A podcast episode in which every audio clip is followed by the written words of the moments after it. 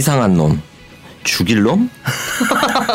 아이 지금 테러 방지법 통과됐는데 그런 말 하시면 안 돼요. 전 동의하지 않습니다.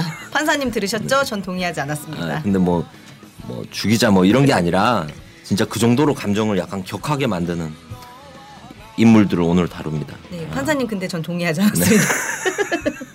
아, 출연진들도 이 방송 오늘 하다 보면 제가 왜 이렇게까지 감정이 격앙돼서 인트로를 깔았는지 좀 결국 공감하게 되실 겁니다. 네, 그래서 바로 들어가겠습니다. 오늘 라반특 13회입니다.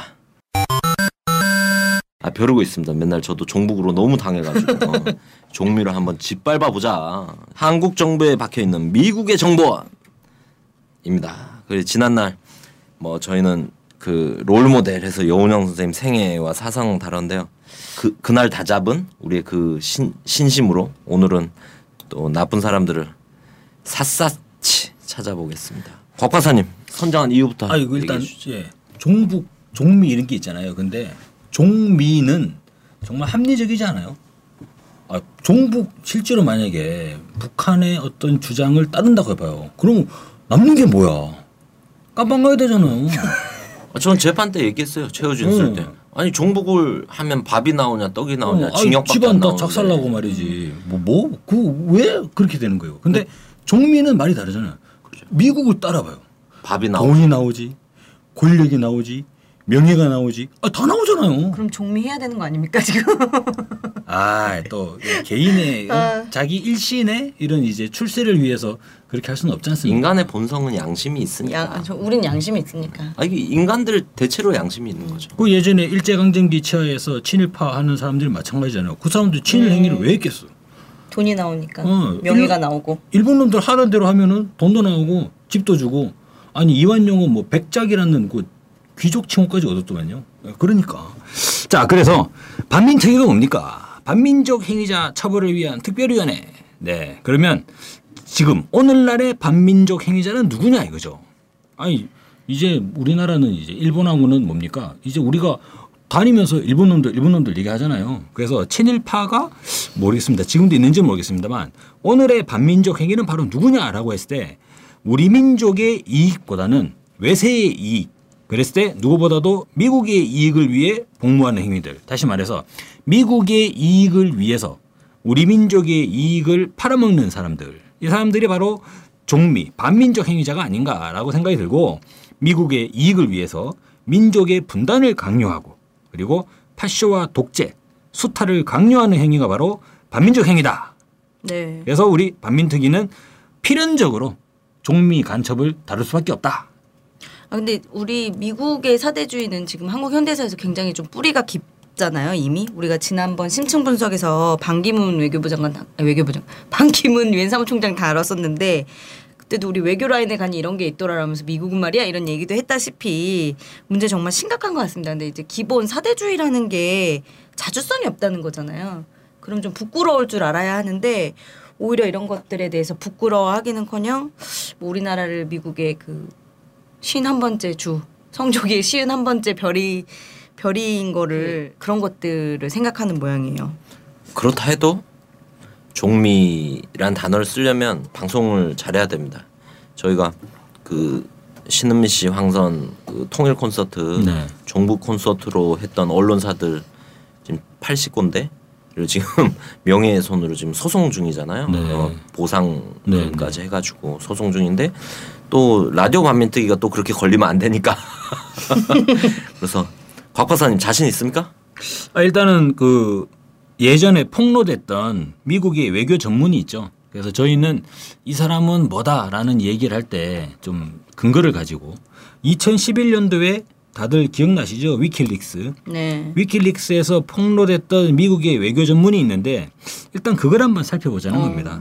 네. 이 위키리크스 폭로와 관련된 책들도 지금 우리나라에서도 몇 권 출판돼서 있잖아요. 저도 한 네. 세권 있어요. 어, 그 에드워드 스노든 젊더라고요. 그분이 전직 CIA 요원인데 좀 제3국으로 피신해서 미국이 이제 패권 추구를 위한 범죄적 행위들을 좀 폭로를 했죠. 그래서 뭐 주되게는 뭐 EU 본부나 뭐 우리 한국을 포함한 정상들을 좀 도청하고 심지어 G20 정상회담 때는 뭐 러시아 대통령 도청도 하고 그래서 독일 메르켈 총리 뭐 이런 사람들 도청해서 굉장히 또 문제 됐었잖아요.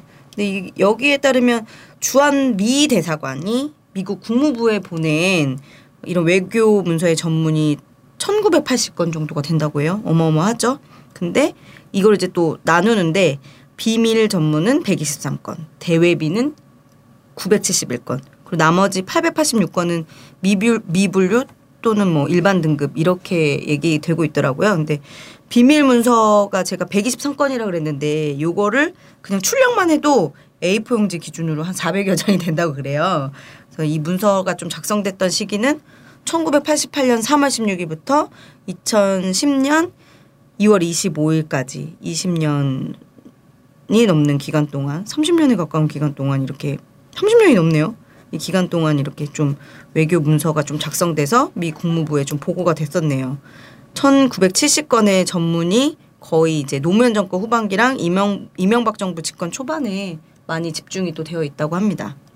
그래서 그 위키리크스 처음에 딱 나왔을 때 제가 이제 감옥에 있으면서 그 뉴스들이나 딱 보면서 참 신기하더라고. 이게 한미 동맹이 한도의 일이 아니잖아요. 그리고 미국도 뭐 무슨 일만 있으면 아 우리 한미 동맹 굳건한 어 한국도 아 우리 한미 동맹 한미 동맹 입 입에 달고 사는데 실제 미국은 한국을 어떻게 됐느냐가 정확하게 딱 명징하게 보여준 사건 아닌가 위키리크스가 미국이 뒤에서는 특히나 말씀하셨던 대로 노무현 대통령 때 집중이 됐잖아요. 한국이 이제 불안하니까 자기 입맛대로 안 움직이면 어떡하나 하면서 2천여 건의 대부분이 지금 노무현 정부 집권 기간에 있었습니다. 그래서 또 내용도 보면 미국의 간첩이죠. 정보원이 아니라 간첩이 한국 사회 어마어마하게 다양한 분야에 예.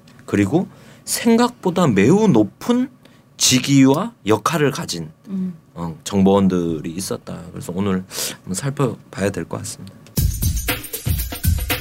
근데 실제로 보수 진영들의 이런 논리가 있어요. 뭐냐면 미국이 세계를 억압하고 세계를 수탈한, 수탈한다라는 주장에 대해서 무슨 소리냐? 어? 미국이 왜 세계를 수탈하냐? 만약에 미국이 수탈 한다고 해봐라. 그러면 거기에 맞서는 저항이 있어야 되- 되는 거 아니야. 근데 아니 지금 누가 저항이 있냐? 뭐 저항한다고 해봐야 저기 뭐냐 중동의 탈레반 테러하는 거 아니면 북한이 핵 개발하는 거 아니 그러면 온, 온- 온 세계가 안 그러지 않느냐 그 무슨 뭐 수탈이 있느냐 이런 얘기를 하는데 사실상 미국의 패권주의 그러니까 예전에 일제 강점기와 완전 다른 거죠. 일제는 파시즘에 기반한 패권을 그러니까 수탈을 추구했던 것이고 그러니까 이렇게 되잖아요. 군인들이 몰려와 가지고 집에 불 질러 버리고 그 뭐 숟가락 밥그릇 다 뺏어 가버리는 거잖아요 그냥. 그런 수탈이 아니죠 미국은. 미국은 파시즘에 기반한 이 수탈이 아니라 자유주의에 기반하고 있어요.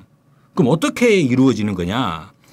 제3세계 국가들에게 제3세계 국가의 관료들에게 친미 인사들 있잖아요 친미 인사들을 그 나라의 관료가 임명이 되도록 그러니까 어떻게 되죠 여러 나라 사람들을 유학생으로 받아들이잖아요 일전에 반기문처럼 네. 이렇게 유학생으로 받아들여 가지고 이 사람들에게 이제 미국을 중심으로 한 세계관, 미국을 중심으로 한 가치들을 심어주고 이 사람들이 그 나라의 고위 관료로 임명이 되는. 그러면 어떻게 되죠? 그들이 현지에서 그죠 미 정부의 대리인 노릇을 하는 이러한 상황으로 가는 거죠. 그러니까 실질적으로 대한민국에서도 한미 협상의 실질적 당사자로 나타나는 사람들이 이번 위키리크스의 전문에 따르면 한미 동맹이라는 간판 아래에서 실질적으로 미국의 이익을 위해서 이제 애를 쓰고 있었어요. 아 그러니까 어떻게 됩니까? 한미 협상이 아니라 미미 협상이 되는 거예요. 미미 협상. 그러니까 노랑머리 미국인하고 검은머리 미국인이 협상을 하기 때문에 마찰이 있을 리가 있나 마찰이 있을 일이 없죠. 네. 의미도 미미하겠네요. 어 이렇게 자꾸 아재 개그를 청취자들 적응 중이라고 아, 하시던데. 적응 중이래요 이 아재 개그에. 아 저는 위키리크스 처음에 터졌을 때 와 이거 나라가 난리 나겠구나 언론이 난리 나겠구나 그리고 검경이 수사를 안 할 수가 없겠구나 정치권이 청문회가 안 열릴 수 없겠구나 이런 생각을 했거든요. 저도요. 와 근데 어느 하나도 진행이 되지 않았습니다. 저희가 저희가 너무 순진했습니다. 그러니까 어느 순간 어떤 면에서 잊혀져 버리지 않았나. 어, 저는 위키리크스의 사실 이게 1급 기밀 문서도 아니에요. 지금 밝혀진 게 다 2급, 3급 이런 거예요. 근데 2급, 3급만 꼼꼼히 분석하고 우리가 물고 늘어지고 파고들면 한국의 속살이 보인다. 한국의 이 더러운 커넥션, 어, 한국을 움직이는 invisible hand 어. 예. 보이지 않는 선. 네. 네, 예, 보이겠는데. 아 영어 자주 쓰지 말까요? 아, 좋습니다. 예. 아, 네, 자주는 못 써요. 시도. 참신한 시도. 쓸수 있는 단어가 딱 한정돼 때문에. 영어를 했는데 참신하다고요 지금. 아니 이제 우리 사회자님이 하시는 아니. 미국을 상대를 해야 되니까. 예, 어, 그죠. 우리가 미국을 직접 딱 취조도 할 수 있는 거고 미국 문서를 우리가 직접 딱 원문을 다 해야 되는 거 아닙니까? 제가 하겠습니다. 하여간 뭐 어찌 됐든 이 위키리크스가 저는 라디오 반민특위에 그 일제 시대 라반트의 친일 임명 사전이 있다면 어 21세기 그 미국 미제 시대에는 위키리크스가 있다. 위키리크스가 지금 현재 우리한테 있는 거는 그래서 이거를 잘 우리가 분석하고 파헤쳐 보자. 우리라도 하자. 이런 생각이 듭니다. 그래서 그 처음 주제를 한번 다뤄 보도록 하겠습니다. 광범위하게 존재하는 미국의 정보원. 네, 저 위키리크스 따르면 미국은 주로 정보원을 이야기할 때 외교 전문에서 contact이라는 단어로 이제 등장을 합니다. 이것도 영어로 contact 이렇게 해야 되나? contact. 예. 사전적으로는 정보의 원천, 정보원 이런 뜻이죠. 조선일보는 이 contact에 대해서 뭐라 그랬냐면 첩보계에서 정직한 협조자의 의미로 쓰인다라고 또 이야기를 했다고 합니다. 근데 미, 미국 외교 전문에는요 정보원만 해도 몇 가지가 나오는지 아세요? 단순 정보원이 있어요. 그 다음에 우리 정보원, our contact. 그 다음에 오랜 미 대사관 정보원, term embassy contact. 그리고 믿을만한 정보원, reliable contact. 이거 다 해야 되나? 어쨌거나 예. 특정 정부 부처를 지목한 청와대 정보원, 국회 정보원, 외통부 정보원, 통일부 정보원 뭐 이런 다양한 정보원들이 나오고 있어요. 와, 이 지금 몇 가지 contact이 있는 거죠? 뭐 언- 없는 contact을 뭐 미국이 그냥 써놓진 않았을 것 같고 이게 종류만 해도 한 여덟 가지 정도 되죠? 그러면 최소 미국이 우리 한국 정부에 심어놓은 이 정보원 contact들이 한 여덟 명 정도 된다는 거잖아요. 근데 아니, 뭐 최소한. 네. 네. 아, 최소한 또 그게 아니죠. 왜냐하면 이게 정보 사업이라는 게 확인을 해야 되잖아요. 예를 들면 청와대 외교 안보 라인이다. 한 명한테만 하지 않는 거예요. 이거는 어, 신뢰성을 높이기 위해서 복선으로 하는 게 기본 원칙이에요. 뭐 제가 정보 사업을 해본 건 아니지만 뭐 영화나 이런 거 보면 복선으로 한다. 그리고 또 중앙에 관- 관공서도 중앙에 contact이 있는 있으면 또 지역의 contact이 있고 지역에서도 또 그 산하 지역의 contact이 있고 이렇게 따지면 정부 외곽 조직 뭐 다 이렇게 합치면 네 맞아요. 어, 만, 만 단위로도 간다. 그것을 예. 이제 교차 검증이라 그러잖아요. 그러니까 정보의 신뢰성을 높이기 위해 가지고 앞에서도 보고 옆에서도 보고 뒤에서도 보고 같이 종합을 하겠죠. 실제 위키리크스 내용들을 보면 같은 주제를 가지고 다양한 측면의 사람들을 만나요. 어, 완전 반대를 하는 사람이거나 완전 찬성을 하는 사람이거나 어지중간한 입장의 사람이거나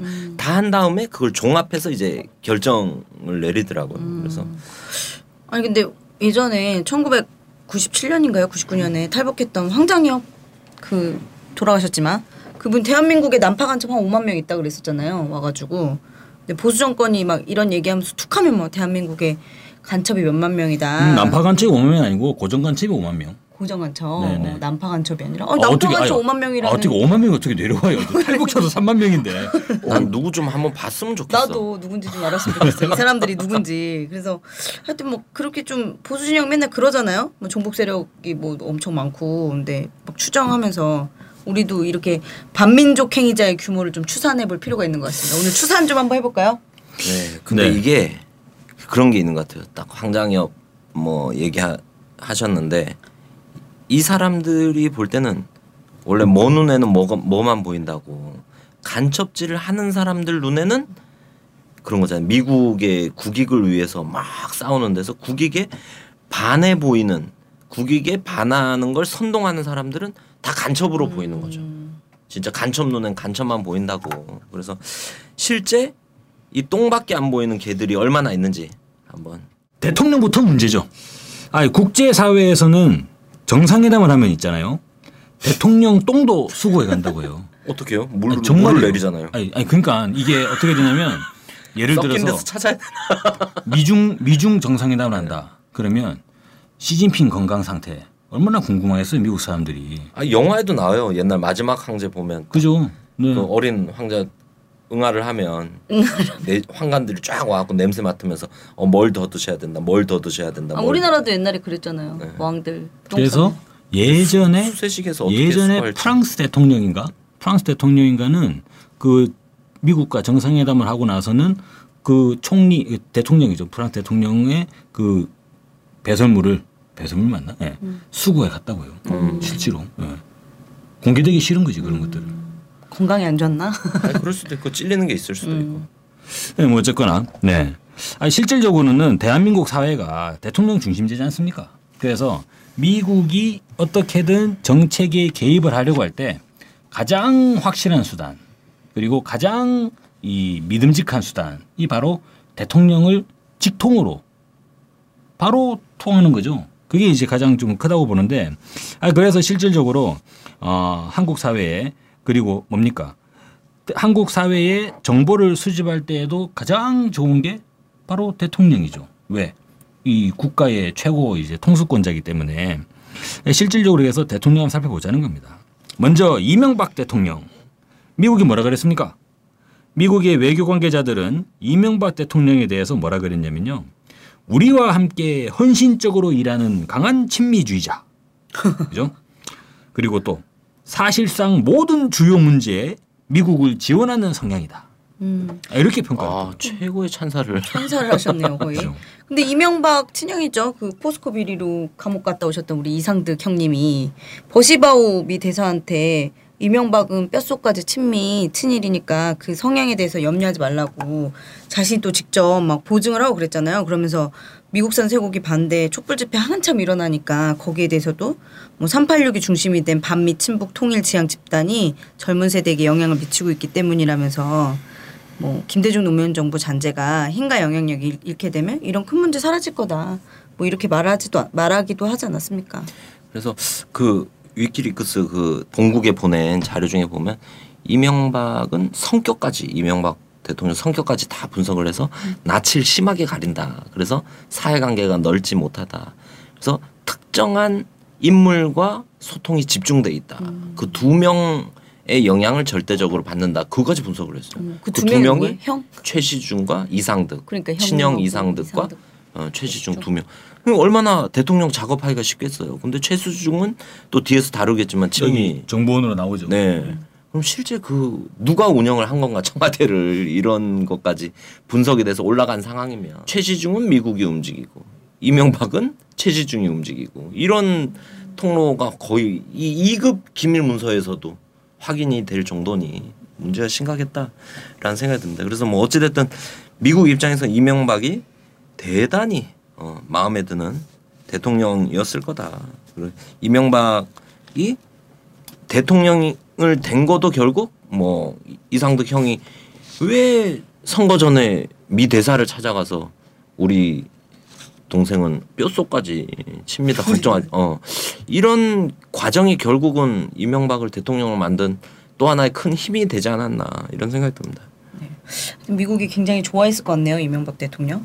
근데 지금 박근혜 대통령에 관련한 것들도 위키리크스에 좀 나와 있는 게 있잖아요. 아, 충격적인 내용들도 있죠. 그 위키리크스에 따르면 최태민 목사가 그죠? 과거에 박근혜의 몸과 마음에 대해서 완전한 통제를 하고 있었으며 그의 아이들은 최태민 목사 아이들이죠. 그 결과로 엄청난 부를 축적했다는 것은 공공연한 비밀이다. 음, 저도 많이 봤어요. 인터넷에 엄청 많이 돌아다니긴 하는데. 근데 이 얘기 해가지고 어떤 목사님은 구속도 되고 그죠? 했잖아요. 그 위키리크스에 지금 나와 있는 확정적으로 지금 주장하신 겁니까? 박 박사님은? 위키리크스가 위키리크스가 이야기하더라고요. 아 근데 근데 우리 국민들도 이런 내용 잘 모르잖아요. 근데 이게 어떻게 미국이 이런 걸 외교 문서에 기록해가지고 본국으로 보내기까지 했죠? 우리나라 뭐 도처에 미국 간첩이 근데 뭐 설치고 뒤에 있는 이제 것 같은데. 살펴보면 그런 네. 게 더 이해가 될 건 거고 그래서 이거 최태민 사건 딱 보면서는 뭐 그것도 신기하죠. 사람이 자기 마음 통제도 안 되는데 남의 자기 마인드 컨트롤 또 하기가 참 힘든데 어 뭐 이 문구 자체도 이게 뭘 의미하는 걸까 생각이 많이 들고 그리고 또 하나는 이런 정도의 정보력이면 재작년 박근혜 대통령의 사라진 일곱 시간에 대해서도 미국은 알고 있을 것 네. 같아요. 음, 알고 있을 것 같아요. 박근혜와 미국이 딱 이렇게 알고 있지 않게 우리 한국은 아무도 모르지만 미국은 다 알고 있는 일곱 시간 일 수도 있지 않겠나 그러면서 그와 관련된 뭔가 미국과 박근혜의 긴장감 이런 것들이 뭐 재작년에 뭐 국정원 직원 막 갑자기 죽고 마티즈 타고 가고 음. 막 네, 이런 네, 네. 과정들이 다 참 아 보이지 않는 아, 또 이런 함수 관계나 긴장 관계나 이런 게 또 특히 그 중심에 우리가 항상 뭐 청와대와 국정원을 얘기 많이 하는데 미국도 여기에 영향을 주는 하나의 또 변, 주요 변수지 않나 해서 뭐 대통령 두, 두 사람 이제 간단하게 언급을 했는데 지금부터 이제 살펴보는 한 명씩 살펴보면 이 그림이 퍼즐이 하나씩 맞춰질 겁니다. 그래서 대통령 최측근 중에 누구나 알고 있는 이제는 미국의 정보원이 한 명 있습니다. 최시중입니다. 이명박 대통령 때 방통위원장 했던 어, 그렇죠. 사람이잖아요. 어. 그 포항 출신입니다. 최시중이 포항 동양이죠. 여기도 영포에 뭐 이런 동양? 아니에요. 아니 그 동네죠. 그 동네. 이명박 이명박 일본에서 태어났어. 그러니까 이명박 대통령 그거 아세요? 출생지는 오사카고 네. 고향은 포항이다. 아 제가 다녀온 오사 그 오사카. 네, 포항 출신이고 특이한 게 역할이 여론조사 기관 유명하잖아요. 한국 갤럽 음. 여기 회장이었어요. 최시중이. 그러면서 이제 그 이상득이랑 이재호와 함께 이제 2007년에 MB 대선에서 핵심 역할을 했죠. 그래서 6인회라고 불렸죠. 그때 6인회 멤버 중에 한 명이었다. 그래서 최시중 전 방통위원장이 종편도 통과시켰잖아요. 앞장에 서가지고. 아 그때는 이게 뭔가 했는데 진짜 어마어마한 역할을 해낸 거죠. 실제. 진짜 어마어마한 보수 정권의. 유지 탄생과 유지의 결정적 어, 방조자 종편을 만들어낸 인물이 또 최시중이었다. 아니 그러면 종편의 아버지가 미국의 정보원? 그렇게 되는 건가? 어 그림이 그림이 그렇게 되네요. 아니 근데 어떻게 여론 기, 여론조사 기관 회장이 미국의 정보원을 그러니까, 그러니까 우리나라 지금 여론조사 이런 거 하나도 믿을 수가 없는 거잖아요. 아니 실질적으로 최시중이 여론조사와 관련해서 미국에 뭐 정보를 넘긴 사례가 아 있습니다. 그래서 그 갤럽 회장을 하던 시절 97년에 주한 미국 대사 그때 이제 스티븐 보주어스였는데 이 사람한테 여론 결과 사전 여론조사 결과를 유출을 했어요. 근데 오, 이게 왜 문제냐면 불법 아니에요, 이거? 네, 불법이에요. 음. 그때는 공표할 수 네. 없을 때인데 이거를 갤럽 회장이 직접 미 대사를 만나서 아 참 이런 것도 공소시효 문제가 있지만 문제 안 그러면 당연히 미 대사가 당, 당연히 또 그 새누리당 후보한테 알려줬을 거 아니에요. 근데 시- 실제 최 시중이 직접 이 확인을 하기도 했어요. 한국 정치와 관련해서 미국 대사와 자주 만나서 의견을 나눈, 나눈다 라고 직접 자기 입으로 얘기한 경우도 있습니다. 아니 근데 그 1997년이면 이 위키리크스 폭로 전이죠. 그럼 이몇 년간 이렇게 도대체 몇 년간 미국에 정보원을 했다는 거지? 그래서 그래서 최시중이 뭐라 나오냐면 미국의 오랜 정보원으로 나와요. 아, 그 오랜 정보원. 그러니까 뭐였죠 영어로? 2007년도 오랜 정보원 롱타임. 복습 아니, 복습해야 저, 돼. 저도 영어가 영어 저 영어 되게 못하거든요. 솔직히, 솔직히 말씀드리면 그래서 보고 읽어야 돼요. 예, long time, 예, long time embassy containe요. 예. 나중에 전문을 봐야 되니까 우리가 원문. 최시중은 미국의 오랜 정보원이었죠. 그로부터 97년부터 10년이 지나 2007년도에 네, 미국 대사관의 오랜 정보원으로 나타납니다. 그러니까 저 최소 10년 네, 이렇게 볼 수 있죠. 한국 갤럽의 전 오너이자 그죠 이명박 후보의 고위 참모. 야, 근데 여론조사 기관의 회장이 그 대선 캠프 핵심 6인의 멤버라는 것조차도 좀 쇼킹한 거죠, 그죠? 네. 그러네요. 아니 그때 최시중이 미국 쪽에다가 이런 얘기를 했다는 거예요. 리버럴 진영의 선두 후보에 비해서 현재 30% 가량의 지지율 차이로 앞서고 있지만 그죠? 구체적으로 예측도 했어요. 통합민주당의 대선 후보 경선 승자가 10월 15일에 대선 후보로 확정되면 그죠? 지지율 상승 효과를 누릴 것이다. 그러니까 이제 통합민주당이 지지율이 올라가겠는데 하지만 미국은 뭐라 이렇게 썼습니다. 그럼에도 불구하고 영약한 영악한 영악한 선거 관찰자이자 미국 대사관의 오랜 정보원인 최시중은 뭐라고 보았느냐? 그죠? 통합민주당은 정치적 실수를 계속할 것이고 그래서 후보 선출과 차후의 단일화 등을 활용해 나가는데 실패할 것이다 라고 하면서 조심스럽게 대선 결과를 낙관했다. 음. 아 근데 이런 여론조사 기관장이 미국한테 이런 거를 왜 보고를 했는지도 사실 이해가 안 되지만 이거 여론조사 불법인 거고 또 이거는 사실 기밀인 거잖아요. 근데 왜 했는지는 이해가 되시잖아요. 그거 왜 했는지는 이해가 되지만 여론조사 회 여론조사 기관에 그냥 회장으로만 놓고 보면 이거 아, 미국한테 예. 기밀을 통째로 갖다 바친 건데 이건 완전 간첩인 거잖아요. 그냥. 실제로 최 시중은 대선 이후에 2008년도 그죠? 2008년도 1월 18일자 미국 외교 전문에 또 있어요. 거기에 따르면 1월 17일에 최 시중은 대통령직 인수위원회 관계자 자격으로 미국 대사를 만납니다. 그때 뭐라 그랬냐면요. 초대 외교장관 인선에 대한 정보를 흘리는 거죠. 그러면서 이명박 당선자가 미국을 절대 실망시키지 않을 것이다. 라고 이제 강조를 했다고 합니다. 아 그래서 이, 이 사람이 이명박 정부가 결국 우리의 초반에는 방심을 해서 결국 이렇게 됐잖아요. 종편이 휩쓸어 버리는 이 반민주적이고 방송 언론을 장악하기 위한 이런 정책을 강행했던 핵심 어, 권력자였다. 근데 이런 사람이 지금 확인된 것만 보더라도 주한 미국 대사관의 잦은 접촉 이런 게 있었잖아요. 이런 것들이 향후 에도 지금도 지속되고 있다고 봐야 되지 않나. 이 정도 권력 을 쥐고 있던 사람. 어 그죠. 네. 10년 전에 오랜 정보원이었으면 그죠. 지금은 더, 더 오래됐- 오래된 정보원. 더 숙성된. 어. 더 정보원? 오래 오래된. 저는 이런 생각도 많이 들어요. 그 종편에 종편을 낳은 최시중 음. 미국이 오랜 정보원이니까 종편 사업 전반에 또 미국이 여러 가지 정보원을 또 두고 있지 않을까 싶기도 하고. 음. 네. 대통령 최측근이 미국의 오랜 정보원 이랬다고 하니까 사실 좀 저는 매우 충격적인데요. 청와대에도 미국 정보원이 있을 수 있을까요? 아 그렇죠. 앞에 이제 말씀드렸죠. 위키릭스의 폭로 문건에 나오면 청와대 정보원들 그죠? Blue House contact에 나와요. 또.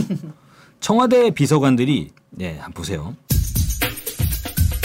그때 2007년이었어. 2007년에 어, 노무현 대통령은 시드니에서 열린 아태 경제협력체 우리 흔히 아펙이라 그러죠. 아펙 정상회의에서 부시 미 대통령과 정상회담을 가졌어요. 그때 예, 1년 뒤에 논란이 됐던 쇠고기 수입을 논의한 바가 있습니다. 근데 이때요. 미국은 협상 전략 수립을 위해서 그러니까 뭐 노무현 대통령과 만나 가지고 정상회담을 해서 협상을 해야 되니까 어떻게 협상하지? 전략을 수립하기 위해서 뭐 했냐면 회담 사흘 전인 그죠? 정상회담 사흘 전에 주한 미 대사관 소속 경제 참사관에게 이렇게 한 거예요. 청와대 경제정책 담당 김승호 비서관을 만나 가지고 한미 FTA와 쇠고기 수입 개방과 관련된 청와대 입장을 타진해 보자. 그러니까 정상회담을 해야 되는데 노무현 대통령이 어떻게 나올까 상당히 궁금했던 거죠. 그래가지고 정상회담 하기 전에 그죠?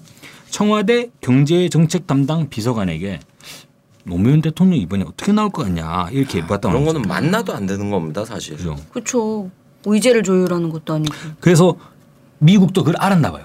만나면 안 된다는 거예요. 그래서 뭐라 그랬냐면 여기서는 절대 보호 요망. 그죠? 음, 예. 절대 보호 요망이라는 거는 서- 정체가 드러나면 안 된다 뭐 예, 이런 예. 건가요? 그래서 청와대 경제정책 비서관 김승호라고 해놓고는 절대 보호 요망. 예. 근데 그 김승호가 뭐라 그랬냐면 앞선 만남에서도 한미 FTA와 쇠고기 이슈와 관련해 우리에게 미국에게 그죠? 청와대가 무슨 생각을 하고 있는지에 대해서 통찰력을 제공해주는 가치 있는 정보원이다. 그죠? 네. 미국이 김승호 비서관을 아 우리에게 그죠? 김승호를 만나보면 노무현 정부 그 청와대가 대체 어떤 생각을 하고 있는지 우리에게 통찰력을 가져다 준다는 거예요. 아주 가치 있는 정보원이다. 그러니까 실제 딱 상대 전략을 파악할 수 있는 정보들을 줬다는 있을지. 뜻이잖아요. 가치가 그렇죠. 미국 입장에서 가치가 있으면 한국 한국 국익으로 봤을 때는 치명타를 입힌 거죠. 입힌 거죠. 어. 아니 근데 아, 그러니까 절대 보호 요망. 아니, 청와대 비서관이면 대통령 비서인 거잖아요. 노무현 대통령을 모시는 비서였던 건데 대통령 비서가 대통령이 시키는 일을 안 하고 지금 미 대사관이 시키는 일을 했다는 거잖아요. 대통령보다 뭐 이게 더 중요하다고 미국이 더 중요하다고 생각하는 건가? 근데 얼마나 그랬으면은 미국이 절대 보호가 필요한 가치 있는 정보관이라고 했겠어요. 미국이 이걸 위법이라는 걸 모르지 않, 않죠. 왜냐면 2000년대 기억나죠. 로버트 김이라고 이- 한국인 한국적을 가진 이제 미국의 그 미 해군 정보국에서 일하는 한국적 사람이 있었어요. 로버트 김이라고. 근데 이 사람이 이제 한국에 이제 친척이나 지인들이 있으니까 근데 그 중에 군부에 아는 사람이 있었나 봐. 그래서 백동일 소령인가 대령인가 그 사람이랑 일상적으로 이제 언론에 나오는 이런 것들을 의견을 주고받고 했나 봐요. 근데 간첩죄로 오. 미국에서 9년을 복역했어요. 그래서 뭐 언론에는 뭐 약간 애국 애국 로버트 김뭐 이런 얘기 나오긴 하는데 뭐 애국 그까지는 모르겠고 네. 근데 어찌됐든 미국이 이런 거와 관련해서 가- 스파이 행위와 관련해서 매우 민감해하고 매우 엄격하게 다루고 있는 나라거든요. 근데 실제 한국에서는 잘 자기들이 하고 있다. 네, 위법 행위를 일상적으로 자행을 하고 있다. 이거는 야, 이거 잘못하면 보시하고 저기 징역 가가지고 9년간 콩밥 먹어야겠네. 그래서 아 미국에 우선 이거를 진상 규명 사과 이런 게 진짜 필요하다. 김승호 또 다른 건 또 있었죠. 예, 미국이 절대 보호가 이제 요망된다라고 하는 가치 있는 정보원 김승호. 이 사람 뭐 했냐면요. 미국에게 한미 정상회담과 관련된 청와대 내부 전략을 전달한 게 있죠. 미국 외교 전문에 따르면 노무현 대통령이 그죠? 뼈가 포함된 미국산 쇠고기와 관련해서는 예상 질문에 대한 대응 논점을 갖고 있다라고 이야기했어요. 미국 쪽 얘기해 준 거죠. 뼈를 포함한 쇠고기에 대해서는 대응 논점들을 이미 가지고 있습니다. 청와대가. 음, 예. 이거 수입하면 안 되는 이유야. 그죠, 그죠, 그죠, 그죠. 이거는 이제 뭐가 되냐면 이렇게 되는 거죠. 만약에 미국이 그죠, 한국에게 쇠고기 수입 조건을 바꾸기를 미국이 원한다면 청와대 쪽은 제발 한국의 이웃 국가인 일본과 대만도 그와 똑같은 조건이로 해주시오라고 말하기로 돼 있다라는 내용을 미리 알려준 거죠.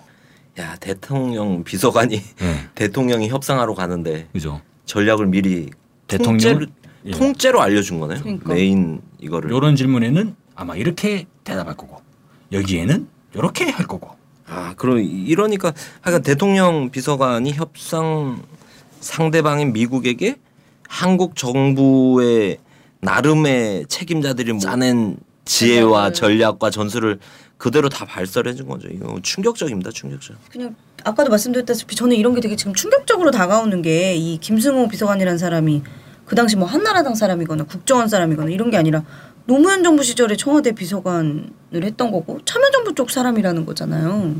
어, 너무 이, 당황스럽네요 이런 건. 근데 제가 볼 때는 노무현 정부라서 참여 정부라서 더 많았을 거다 정부원이 예를 들면 뭐 전두환 노태우 뭐 지금 이명박 박근혜 이런 정부 같은 경우는 정보원이 없어도 찾아와서 보고를 해줄 거 아니에요. 근데 내지는 뭐 정상회담 전에 미리 대응 전략을 수립 이게 탐문할 필요가 별로 전. 전화로 해도 어. 되는 거죠 사실. 아니, 우리의 이익을- 청와대 우리의 전화해가지고 이익을 해치지 예. 않을 거라는 강력한 믿음이 있을 수도 예, 있는 우리 거지. 어떤 정권에 내일 있는. 그런 얘기를 하겠지. 야 어떤 컨셉으로 할래 내일 어, 회담은 어, 넌 어떤 뭐 이런 작전을 짤 수 있는 그죠? 관계니까. 아, 뭐 시드니 뭐 경치도 좋고 분위기도 좋은데 뭐 대화는 좀 간단하게 하고 우리 끝나고 또뭐 서로 간에 동맹의 우위를 한번 다져볼까? 예. 뭐 그래서 그랬을 뭐- 수도 있고. 그래서 골프카트 끌고 막 거구나. 운전 네가 할래 한번? 그래가지고 푸시 목적에 형 초대. 이번에 제가 운전 한번 할까? 그랬던 거구만. 하여간 근데 뭐 하여간 노무현 정부는 이런 데서 기본 경계심이 있으니까 이러면 어 자연스럽게 청와대에 그냥 직접 전화해갖고 컨셉 잡기는 어렵겠구나. 정보원을 박아야겠다. 하니까 아까 전에 버시바우가 1980건 중에 1970건이 대부분 노무현 임기 중에 있었던 일이잖아요. 그래서 그러지 않았겠나. 어찌됐든 뭐 청와대에 있었습니다. 청와대. 김승호로 끝이 아닙니다. 그 미국이 이제 제일 관심 있는 게 이제 또 남북 관계잖아요. 남북 관계 관련해서 또 미국의 정보원 역할을 따로 또 하는 사람이 있었습니다. 그걸 밝혀 주시죠. 그렇죠. 한미 FTA와 관련해서는 김승호가 있었다면 남북 관계, 그죠? 어, 남북 정상회담과 관련해서는 박선원이 있었습니다. 2차 남북 정상회담 준비가 한창이던 2007년도, 그죠? 그때 청와대 이번엔 또 비서관 달라요. 통일안보전략 비서관. 네. 통일안보전략 비서관 박선원은 남북 정상회담 준비와 관련된 보안 내용을 미국에 유출했죠. 아니 이 비, 비서관들이 이게 정신이 없나? 아니 왜 비밀을 다 대통령 비서관들이 미국한테 이런 거를 막 유출을 하는지 모르겠네. 경제 파트, 안보 아, 파트? 그러니까 파트별로? 각각 다 있었다는 거 아니에요? 네. 파트별로. 박선원이 직 박선원의 직속 부하가 있어요. 김홍준이라고. 음. 근데 이 사람은 김영삼 때도 외교안보 청와대에서 비서관, 노무현 정부 때도 외교안보 음. 비서관. 지금 뭐 하고 있는지 알아요? 박근혜 대통령 청와대 국제협력 비서관을 또 하고 있어요. 어. 신기하죠. 어, 승진도 못하고 계속 예, 비서관만 하는 한국의? 진보와 보수가 정권은 교체되고 있지만 외교 안보의 미국의 정보원은 네. 계속 간다. 20년 이상 그대로 유지가 되고 있다. 아, 이 대한민국의 이게 속살 아닌가? 가장 본질적인 속살 아닌가 싶습니다. 김홍균 잊지 맙시다. 또 나타날 겁니다 언젠가. 네. 일단 저기 박선원, 김홍균의 그러면 이제 사수가 되나요? 네. 박선원 비서관은 노무현 정부가 남북 정상회담을 추진하는 사실을 일단 대외적으로 공표한 게 2007년 8월이었어요. 근데 2007년 9월 4일에 주한 미대사 정무 담당관을 만난다고 합니다. 이때 외교 전문을 그대로 이제 말씀을 드리면 이렇게 됩니다. 9월 4일에 미국 부대사 직무대행이 있대요. 조지 퓨윤. 아 윤이야 또. 아. 어, 윤이네. 제 생각에 이 사람도 검은 머리 미국인이에요. 이거 거의 그 김성룡 그 성긴 같은 사람 같아요. 음. 조지 부연과의 저녁 회동에서 박선원 청와대 통일안보전략 비서관은 노무현 정부가 지난 수년간 남북 정상회담을 추구해왔다라고 말하고 박 비서관 자신과 이종석 당시 청와대 국가안보보좌관 그리고 서훈 국정원 간부죠. 이렇게 구성된 소규모 전권 그룹이 4년 전에 청와대에 직접 꾸려져 가지고 계속적으로 이제 정상회담을 추구해 왔다라는 걸 이야기했고 실제로 8월 6일에 북측이 8월 말에 정- 남북 정상회담을 개최하자는데 동의했다라고 합니다. 이것을 이제 이야기해 준 거죠. 한국 정부 내의 모든 관리들은 8월 8일에 이 남북 정상이 만나기로 합의한 발표가 나기 전에는 아무도 그 사실은 몰랐는데 실질적으로는 이제 뭐 어떻게 되죠? 이 박선원이 우리가 4년 전부터 준비해왔다. 청와대에 이런 팀을 만들어 가지고 전권 그룹으로 만들어 가지고 추진해 왔다라는 내용을 이야기하게 됩니다. 정보는 맞네요. 이게 8월 그때 8월에 예정됐던 게 북한에서 그 수해 나면서 10월 초로 연기가 됐잖아요. 이 정보 내용이 딱 그때 정황이랑 딱 맞는데요. 아 근데 이 정보원이 어떻게 이 네 명이잖아요. 핵심 세 명 소규모 그룹의 정부의 청와대 안에서도 극소수만 아는 정보를 결정하는데 이 정보원이 딱 들어갈 정도면 와 아니, 나중에. 저기 이종석 이종석 이분 나중에 이 통일부 장관까지 하시잖아요. 네. 이종석 씨도 이거 보지 않았겠어요? 위키리크스 이거 그러게. 어, 아주 그냥 뒤통수 맞는 느낌이었을 것 같아. 아니 이 사람이 그랬단 말이야? 하는 식으로.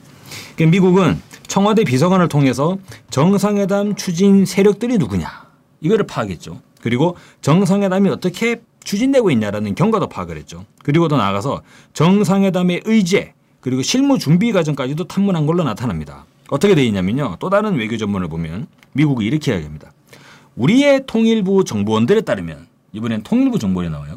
여기는 청와대 비서관들이고 아 청와대에서 정상회담 한다고 좋아. 그러면 통일부 쪽을 다 봐야겠는데 어이 통일부 이리 나와봐. 그러니까 통일부 정보원이 다. 이거 완전 고구마 줄기네요. 네. 네. 통일부 정보 정보에 따르면 지난주에 개최된 북한과 준비회의, 그러니까 북한과 지난주에 준비회의 했다는 것도 이야기되면서 양측은 남북이죠. 단지 운송, 언론, 공동 취재, 숙박 뭐 이런 것들에 대한 실무 계획만 합의했다라는 걸 미국에게 보고를 했고 또 남북 정상회담의 의제는 여전히 빈 페이지로 남아 있다. 아, 아직까지 의제가 확정된 게 아닙니다라는 것도 보고를 했어요. 그리고 아직까지 합의된 건 뭐냐?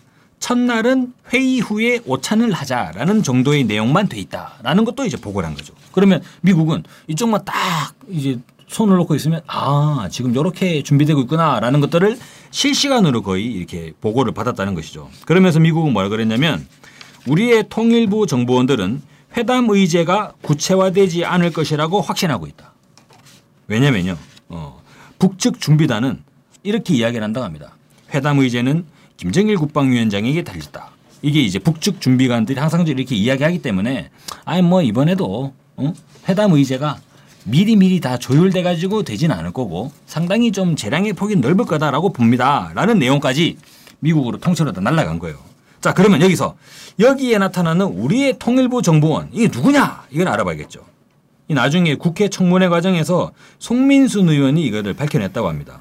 이 사람은 누구냐면 통일부의 엄종식 차관이라고 합니다. 차관. 통일부 차관이에요, 차관. 충격이. 차관이 핵심이거든요. 차관이면 장관은 바뀌잖아요. 네. 차관은 행정직에서 승진해가지고 실제 통일부를 관할한 사람이 어떤 장관이 오든 전 외교부만 그런 게 아니네요. 외교부만 우리가 뭐 검은 머리 미국인 얘기했었는데 어찌됐든 아 그 남북 회담 이런 거 하면 그런 거 사실 국민들이 갸우뚱 갸우뚱했잖아요. 왜냐면 미리 의제가 스- 안 나오고 일정이 미리 안 나오잖아요. 남북 정상회담 이런 거 그래서 아 좀 답답해하고 미리 알면은 언론도 대응하기가 좋고 막 이런데 이걸 보니까 오히려 그게 이해가 돼. 그게 맞는 것 같아. 의제도 미리 공개시키지 말고 완전 아예 안정해졌다 로 하고 일정도 안정해졌다로 하고 미국한테 이렇게 줄줄 새는 거면 정보가 그러니까. 아, 그럼 거꾸로 이렇게 볼 수 있나요?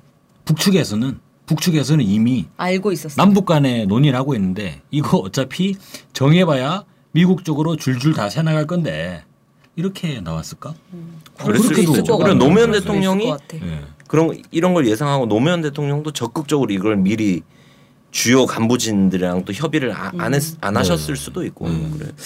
뭐 어찌됐든 아참 파면 팔수록 그냥 통탄할 노릇입니다. 그 모든 이 가장 국가 대사, 민족 대사, 남북 정상회담 준비 정황까지도 미국에 이렇게 정보가 다 새고 있었다. 사실 통일 문제 같은 경우에서 미국은 적이잖아요. 어, 이 민족의 통일을 어떻게 바라겠어요, 미국이. 어떻게든 이걸 막아보자고 할 텐데.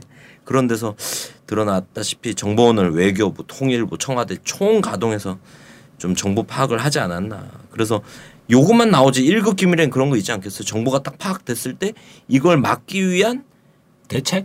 핵심 정보원들이 또 움직인 대책들 이런 것도 있지 않, 않겠습니까? 어, 또 당연히. 네, 실제로 앞서서 저희가 이제 경제 측면에서 한미 FTA를 말씀드렸는데 한미 FTA는 사실 미국이 변명의 여지가 약간 있어요. 뭐냐면 협상하는 거 아니에요, 협상. 우리는 우리 나름대로 우리가 좀 더 어떻게 하면은 더잘 팔아먹을 수 있을까?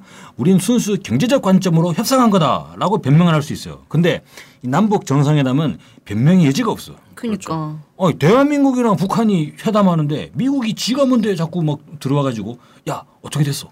어디 뭐 의제는 정해졌어? 아직 안 정해졌다고? 언제 정되거 이걸 왜 하냐는 거죠 이거를. 이거 완전히 이거는 정탐이다, 탐문이다 이렇게 볼 수 있죠. 네, 제가 준비한 내용도 있습니다.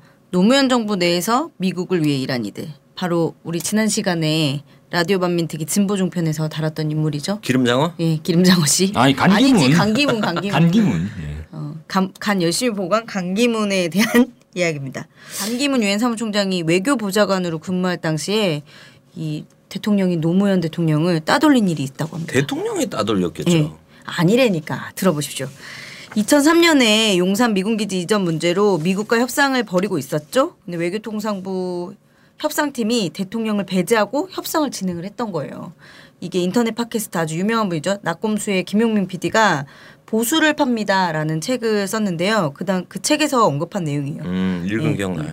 당시에 그 협상의 책임자가 반기문 그 당시 청와대 외교안보 수석이었죠. 2003년 11월 18일 청와대 민정수석실이 작성한 용산기지 이전 협상평가 결과 보고에 밝혀진 당시 협상팀의 협상 방침인데요.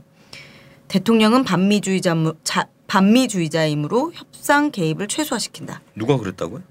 반기문요. 반미주의자, 노무현 반미주의자니까 협상 개입을 최소화시킨다. 아, 그 협상은 누구 하는 거예요? 기름장어가? 어, 기름장어가 최소 그 따돌렸다 그랬잖아요. 제가 따돌린 거 맞잖아요.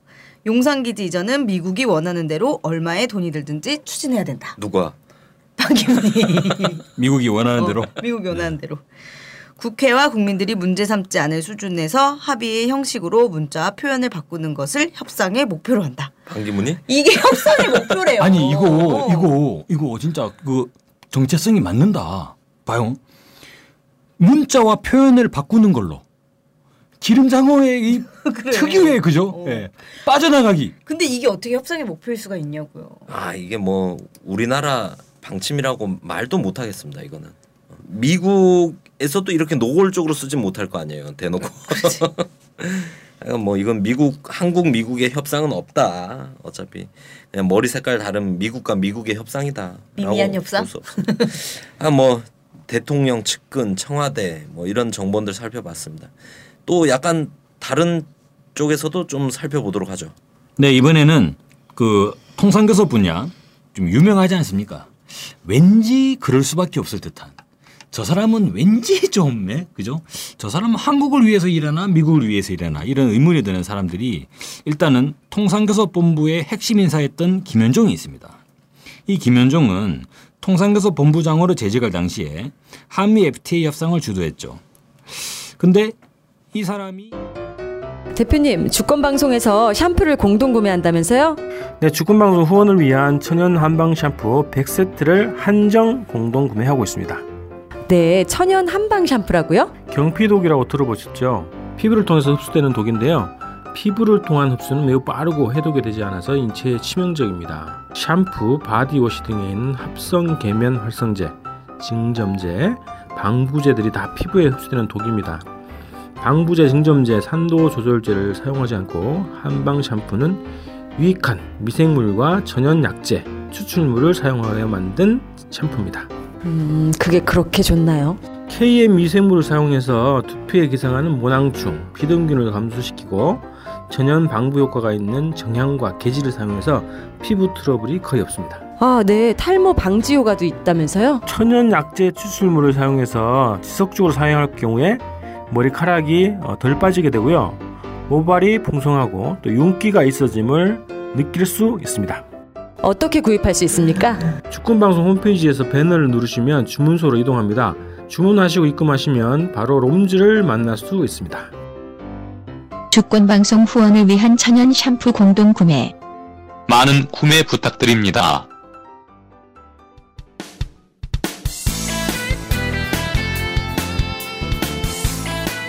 라디오 반민특위 13회.